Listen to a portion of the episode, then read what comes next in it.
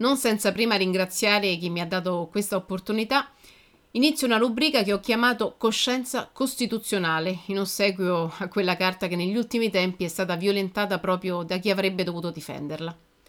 Questa rubrica prenderà forma e colore da libri, da articoli, da fatti realmente accaduti, con l'unico obiettivo di far emergere e destare la nostra coscienza costituzionale. Mi rendo conto che l'argomento generale è piuttosto complesso e che spesso sarà impossibile alleggerirlo più di tanto, ma proverò a farlo. E comunque chi non scapperà leggendo il titolo di coscienza costituzionale vuol dire che è consapevole di quello a cui andrà incontro. Credo sia importante in questo preciso momento storico che ognuno di noi faccia la propria parte, mettendo in campo tutte le idee e tutte le conoscenze per superare una situazione drammatica. Per questo viaggio ho deciso di prendere le mosse da una persona che ha rappresentato il mio mondo universitario, i miei studi di diritto e il formarsi della mia anima giuridica. Prendo le mosse da una persona che aveva previsto il futuro. Questa persona è Stefano Rodotà e nella fattispecie parlerò di alcuni concetti contenuti nel suo libro Il diritto di avere diritti, da lui scritto nel lontano 2012, solo nove anni fa. Non sono in grado, ve lo dico subito, di elaborare pensieri raffinati come Rodotà, ma sono certamente in grado di capire quanto sia importante diffonderli. Rodotà spiega come i diritti siano nati per tutelare situazioni reali in un dato momento storico, ma che poi, con una forza che insita nei diritti stessi e che li rende autonomi e indipendenti, siano andati oltre il tempo e lo spazio che li limitava. Oggi infatti i diritti sono in grado di proseguire il cammino senza voltarsi indietro verso il loro passato, non come fece Orfeo che girandosi in un attimo perse il suo amore Euridice. Oggi i diritti raggiungono il concetto di universalità e arrivano ad essere patrimonio comune dell'umanità. È da qui che Rodotà arriva a definire il rapporto tra democrazia e diritti, perché costruire il patrimonio comune globale dei diritti fondamentali sfugge al sistema della democrazia rappresentativa e alle istituzioni, e si concentra piuttosto sulle istituzioni del rispetto e dell'attuazione, ossia quelle giudiziarie. È proprio il carattere fondamentale dei diritti che li sottrae alla logica del principio di maggioranza e colpisce la stessa sovranità popolare, soprattutto pensando che le modalità stesse del loro riconoscimento sono affidate, come detto, ai giudici e non più al legislatore, alterando così l'equilibrio tra poteri.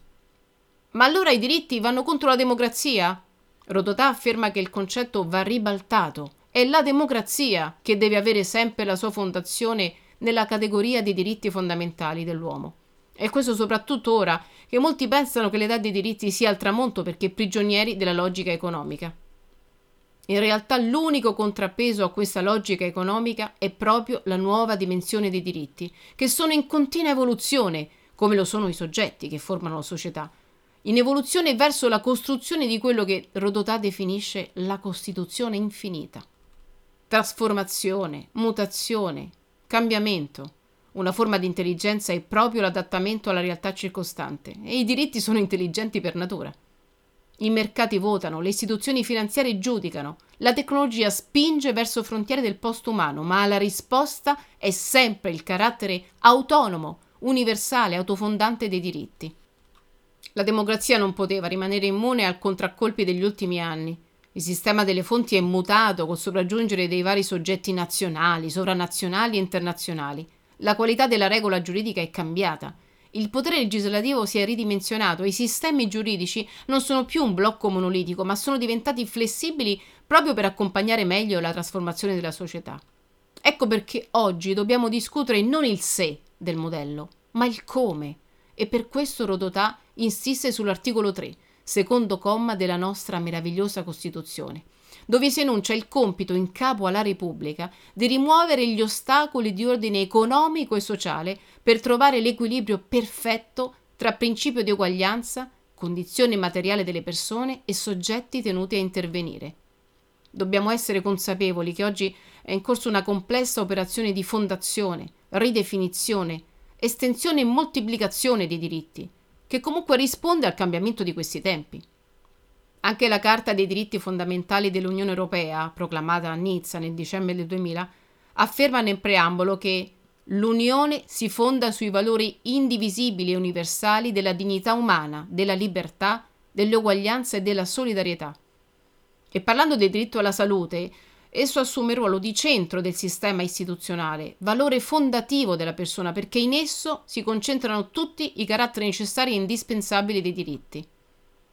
Dopo aver evidenziato il carattere fondamentale del diritto alla salute, Rodotà analizza il consenso libero e informato, il cui significato è stato chiarito dalla giurisprudenza costituzionale perché la Corte ha più volte evidenziato i limiti che le acquisizioni scientifiche e sperimentali impongono alla discrezionalità legislativa.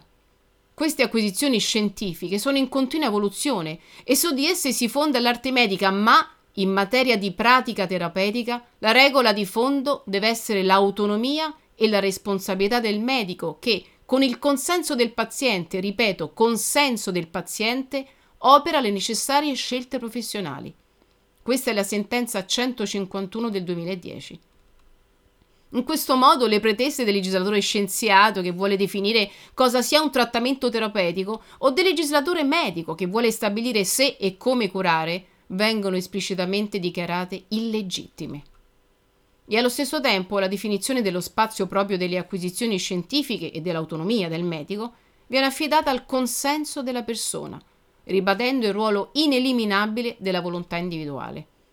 Così la distribuzione dei poteri giuridici e sociali è definita con la chiara indicazione che deve prevalere il potere della persona su quello politico e medico. Ma proprio perché sappiamo come sia debole il potere della persona di fronte a tutti gli altri poteri, dobbiamo segnare in modo preciso i limiti degli interventi esterni per rendere il potere della persona intoccabile e affidarlo alla libera scelta dell'interessato. E questa, lo vediamo anche oggi, è una vicenda ancora in atto, tanto che sarebbe necessario ricordarne qualche momento saliente, come quello accaduto all'indomani della Seconda Guerra Mondiale. Il processo ai medici nazisti sfocia nel codice di Norimberga del 1946, che si apre con queste parole. Il consenso volontario del soggetto umano è assolutamente necessario seguite da una serie di specificazioni che indicano le condizioni essenziali perché il consenso possa essere considerato valido. L'affermazione di una radicale libertà e autonomia del soggetto era una reazione alle terribili pratiche di sperimentazione accertate nel corso di quel processo, ma il principio era destinato a estendersi all'intera materia dei rapporti tra paziente e medico, infine al riconoscimento alla persona del diritto a governo della propria vita, al pieno esercizio della sovranità sul proprio corpo, la rivoluzione, perché di questo si trattava, del consenso informato, modifica le gerarchie sociali, dando voce a chi era silenzioso di fronte al potere del terapeuta e definisce una nuova categoria generale, costitutiva della persona. Così consentire equivale ad essere. Non a caso il rovesciamento della relazione medico-paziente fondato sulla nuova disciplina del consenso è stata descritta come nascita di un nuovo soggetto morale. Questa vicenda, badate bene, ha avuto una ricaduta molto significativa nel sistema giuridico italiano con l'articolo 32 della nostra Costituzione. E qui ci ricolleghiamo a Rodotà, alla salute come diritto fondamentale dell'individuo e alla Costituzione che prevede che i trattamenti obbligatori possono essere previsti soltanto dalla legge e tuttavia in nessun caso possono violare il limite imposto dal rispetto della persona umana. Questa, vedete, è una delle dichiarazioni più forti della nostra Costituzione perché pone al legislatore un limite invalicabile, più incisivo ancora di quello previsto dall'articolo 13 per la libertà personale, di cui si ammettono tra l'altro limitazioni seppur motivate e con forza di legge. Nell'articolo 32 si va oltre. Quando si giunge al nucleo duro dell'esistenza, la necessità di rispettare la persona umana in quanto tale, siamo di fronte a ciò che non può essere discusso, che non può essere oggetto di decisione. Nessuna volontà esterna, fosse pure quella coralmente espressa da tutti i cittadini o da un Parlamento unanime, può prendere il posto di quella dell'interessato. Questo concetto è talmente importante, talmente forte, che addirittura ne troviamo le radici in un periodo cosiddetto buio come il Medioevo. La Magna Carta del 1215, che pianta con l'habeas corpus il seme di quello che diverrà l'articolo 32 della nostra Costituzione. Non metteremo né faremo mettere la mano su di lui, se non in virtù di un giudizio legale dei suoi pari e secondo la legge del paese. È ancora lontano eh, da quello che troviamo nella nostra Costituzione, ma ricordiamo che parliamo di un periodo storico in cui, a certe condizioni, era addirittura possibile l'omicidio tra esseri umani. Ecco quindi che il corpo intoccabile diviene presidio di una persona umana alla quale in nessun caso si può mancare di rispetto. E siamo nel 1215. Nell'articolo 32 della Costituzione Anche il linguaggio esprime come la situazione sia particolare perché è la sola volta in cui la Costituzione qualifica un diritto come fondamentale, abbandonando l'abituale riferimento all'inviolabilità. È significativo e ci deve far pensare il ragionamento dei costituenti che passano dal riferimento alla dignità, come limite invalicabile, a quello più forte del rispetto della persona umana. Mi fermo qui, visto quanto sia complessa la materia che sto trattando. Nel prossimo intervento affronterò l'analisi di altri diritti fondamentali evidenziati dal libro di Rodotà.